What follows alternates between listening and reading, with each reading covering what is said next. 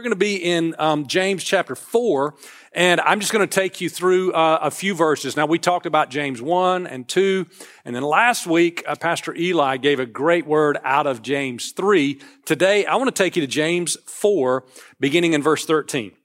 All right, so just follow along with me. Uh, James says, Now listen, you who say, today or tomorrow we'll do this or that, uh, we'll go to this or that city, spend a year there, we'll carry on business and make money. Why, you do not even know what will happen tomorrow. What is your life? You are a mist that appears for a little while and then vanishes. Instead, you ought to say, if it's the Lord's will, we will live and do this or that. As it is, you boast and you brag, and all such boasting is evil. Anyone then who knows the good he ought to do and doesn't do it sins. All right, guys, today we're going to talk about the future. We're going to talk about something that everybody wants to think about, everybody wants to know about, and that is what's up? What's going to happen next? You know, people make a lot of money telling people what's going to happen in the future. Economic forecasters or people who claim they know what's around the next corner for one industry or another. And in fact, I was talking to our staff about this. Uh, we go to a lot of conferences. We try to learn from other great leaders. And um, lately, I've been noticing a lot of church leadership speakers have a new title for themselves. They call themselves a futurist. Like, like normally when, when I speak at a conference, it's like Jerry Lawson, lead pastor. That's it. Or maybe founding pastor or something like that.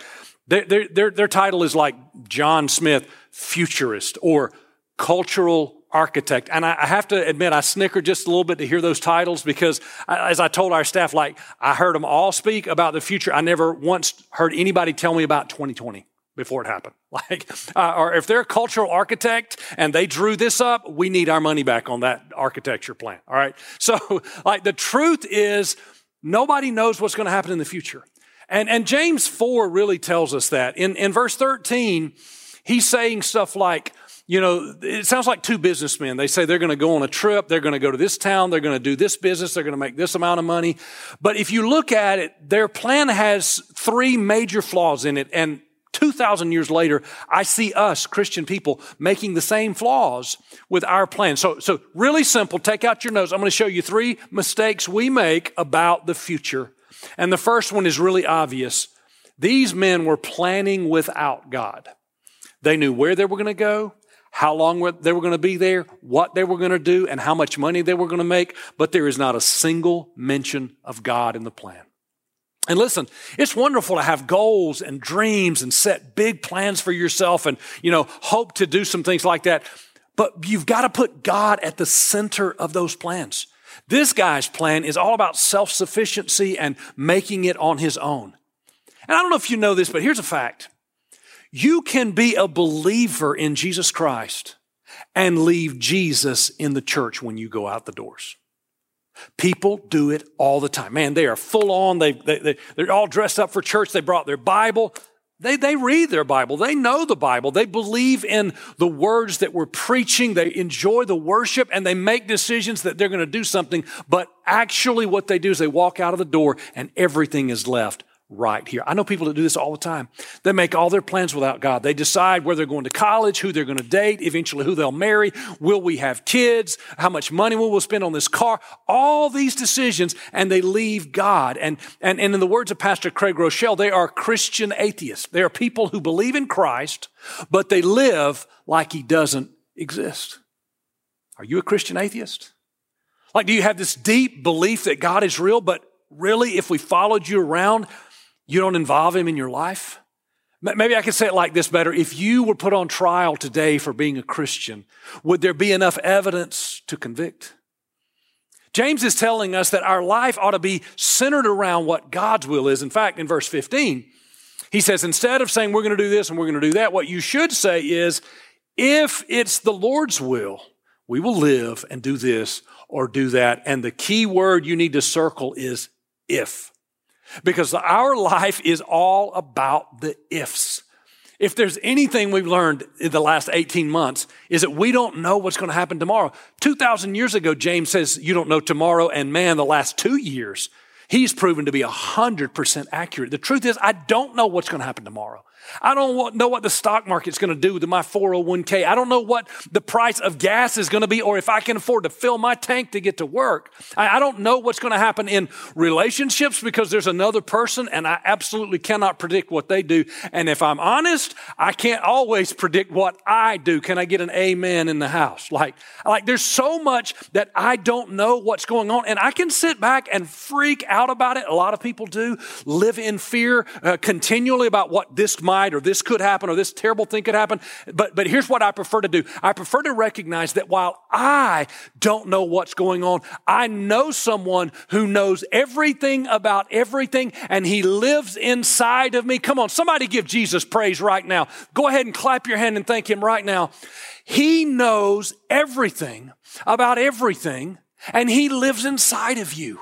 And that is why I want to make sure I am at the center of his will. That doesn't mean the gas prices are going to be different for me than it is for you or somebody else. It doesn't mean that everybody that I'm in relationship with is going to behave. Sometimes it doesn't even mean I'm going to behave. But it means I've got an abiding presence and a peace that says wherever I'm going, I know He's going to go with me. Did, did you know that for centuries, Christians would close out every letter they would write to anyone else with two initials, DV. And it, it, it's, a Latin phrase. It stood for a Latin phrase, Deo volente. And it means Lord willing. Literally, it was customary to not say, I'm going to do this or go here or this is what my life is going to be without just adding, Lord willing. And you know, a lot of people have turned that into some religious phrase. They'll, they'll get the phrasing right, but not really live their lives right. James tells us how we ought to live it. Or actually, this is from Solomon uh, Proverbs 16 and 1, he says, We can make our own plans, but the Lord gives the right answer. This is why I want to be in the center of God's will. Here's my challenge to you stop praying, Lord, bless what I'm doing, and start praying, Lord, help me to do what you're blessing. I want to say that a second time just so you let that sink in. We need to stop praying, Lord, bless what I'm doing, and start praying, Lord, help me to do what you're blessing. See, God already knows the right answer. And if I'll find myself in His will, I'll find myself in His blessing. That's the first thing. First mistake we make is that we plan without God. Now, here's the second mistake they made and we still make today. We presume about tomorrow. We presume we, this is going to happen tomorrow. This is going to happen next year. Here's my five year plan. Here's my 10 year plan. This is what's going to happen. And, and James says this about that in verse number 14. He says, why you don't even know what will happen tomorrow. You, you're going to tell me what you're going to do in the next year. You don't even know what's going to happen tomorrow. What is your life? You're a mist that appears for a little while and then it vanishes away. I looked that up. Did you know the Bible calls you, your life, in different places a mist, a leaf, a blade of grass, a shadow, a cloud, a vapor, a puff of smoke. What God's trying to tell you is you are one heartbeat away from eternity. I don't care how young you are. I've, I perform funerals for newborns, for adolescents, for teenagers, for 90, for a person over 100. You might think you're one year away from achieving your dreams, from retiring, from hitting a mark where you have a financial goal met, from reaching that big position at work. You're just one year away, but you don't know it could end in the next moment. And that's why we have to live every moment without arrogant presumptions about our life about our future. Live every moment with eternity in mind. Don't throw away. You don't have any moments to waste. You don't, you don't want to be like this guy in Isaiah 56. Come, they say, let us uh, get some wine and have a party. Let's all get drunk. Then tomorrow we'll do it again and we'll have an even bigger party. Now somebody just went, finally, a Bible verse I can wrap my head around. all right. If that's what you're thinking, you just need to delete that off your screen. get, get that out of your notes. But you know, a lot of people, this is really their attitude. You know, you only live once. You know, hashtag YOLO. You know, do what you want to do today. You only live once. Actually, that's not accurate. You don't just live once. You're going to live and you're going to die. You're going to live again. Watch this.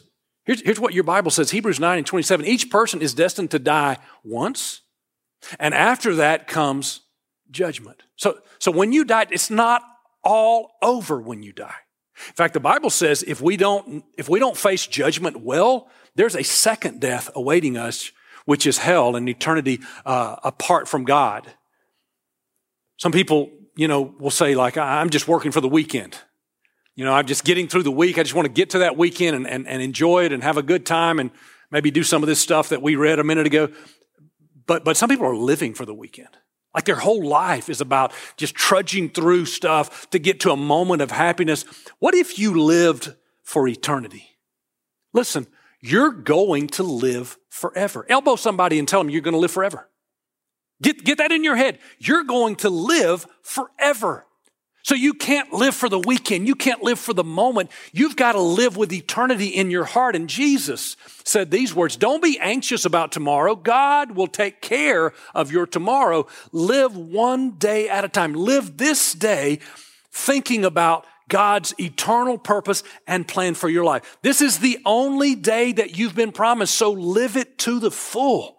Some, somebody said that life is what happens when you're making plans for your future. That's so true.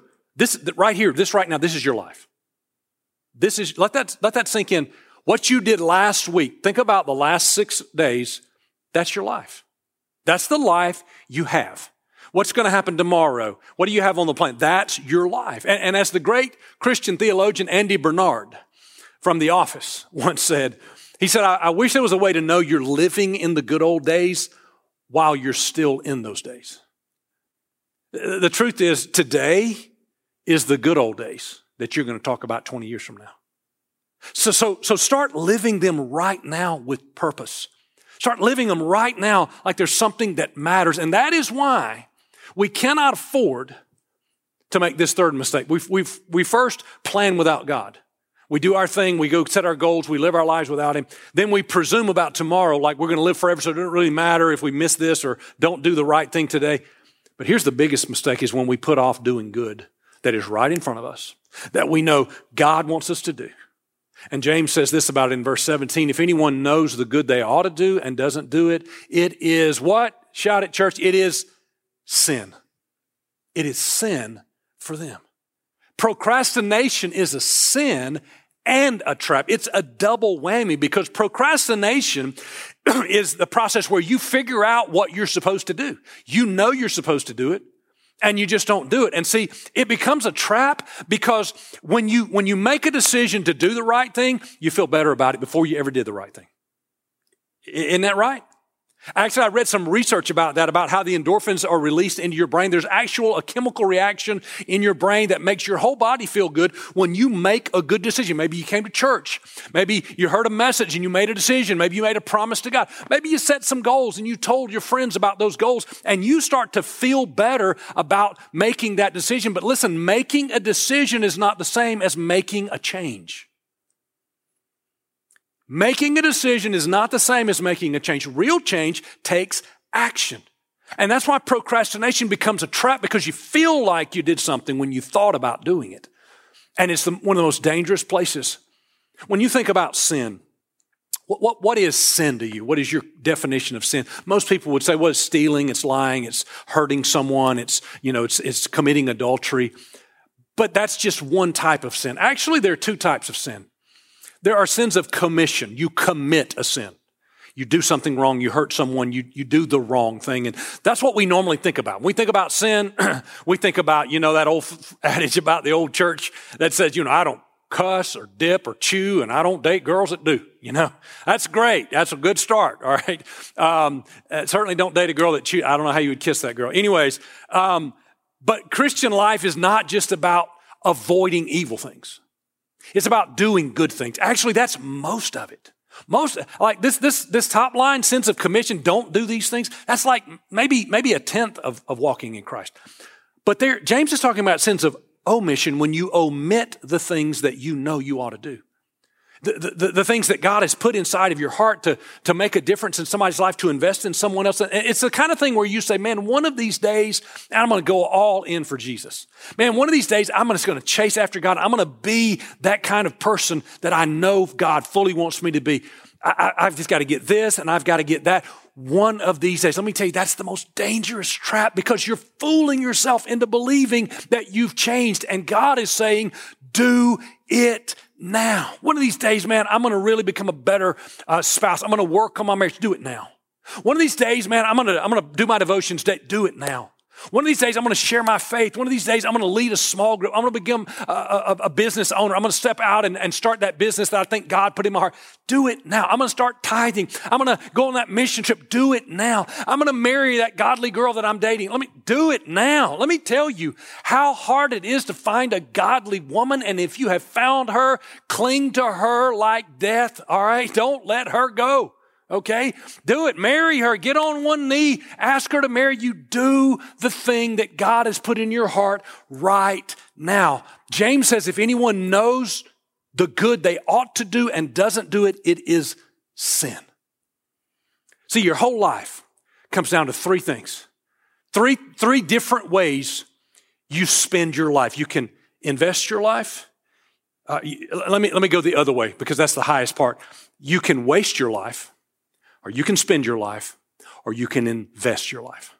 Everybody understands what, what it is to waste your life. When you waste your life, you, you just spiral out of control. You just live for personal, momentary pleasure. It ends up in addiction and, and out of control destruction, selfishness and destruction. That's wasting your life. And most people, you know, they don't really live their life that way. They mature beyond those kind of destructive tendencies. And so they spend their life, what I call spending your life. And this is what people celebrate. They go after good things, the American dream, you know, the, the, marrying the right person, you know, uh, winning at, at, life, having status and position and money and fame and all that. And most people celebrate you when you don't waste your life, but you spend your life on good things. But I think God would say, I don't want you to waste your life and I don't even want you to spend your life. I want you to invest your life. Pour all of your life into something that outlives you. Do something with your life that goes beyond you. And you know, the only things that go beyond you are kingdom things.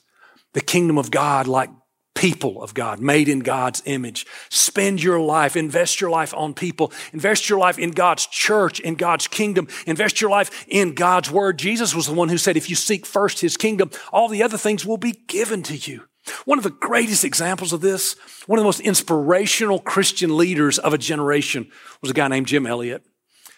And you know, he never lived to see 30 years old.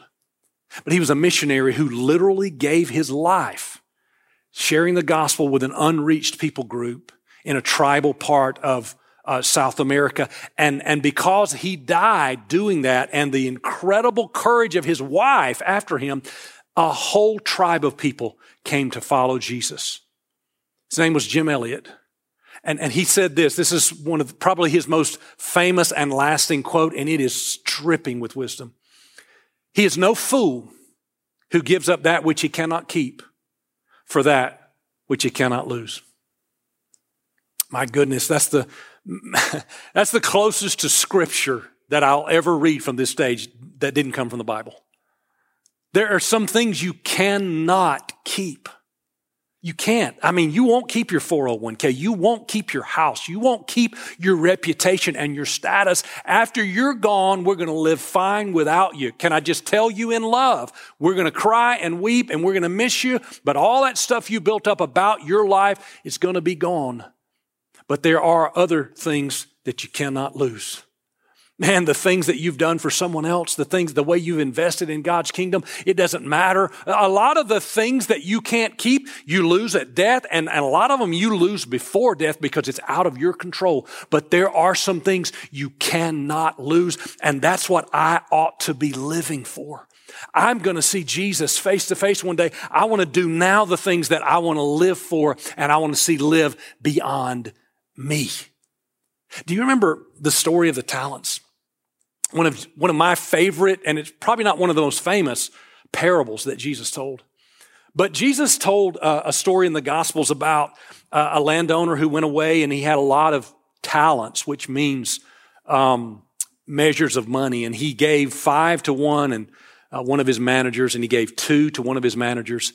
Both of those guys put that money to work. They made investments out of that money, turned it into five guy, uh, the guy with five turned it into 10, the guy with two turned it into four. But there was one guy who was only given one and he thought, I don't have enough. And so what I'll do is I'll just be careful with it. And he buried it. He did nothing with it. And when Jesus came back, he's like, Hey, here it is. Here's the one that, that I, that you gave me. See, I didn't lose it. And, and it's a shocking response from Jesus. He gets really ticked off. And he, he says, he calls him a wicked and lazy servant, and he takes away what he had given him, and he casts him into outer darkness where there is weeping and gnashing of teeth. I don't know if I've ever been around gnashing of teeth, but it sounds awful, right?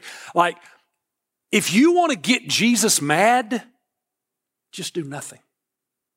Do nothing with what he's given you. I, I mean, are you planning on doing something for God? Do it then. Do it right now because God blesses you as you go. Man, you, you know when Peter learned how to walk on water? When he was walking on water. he blesses you when you go. He told the early apostles when they weren't gifted or, or, or, trained speakers and they didn't know what even to say. What he said was, open your mouth and after your mouth is open, I'll fill it with the words that you're supposed to say.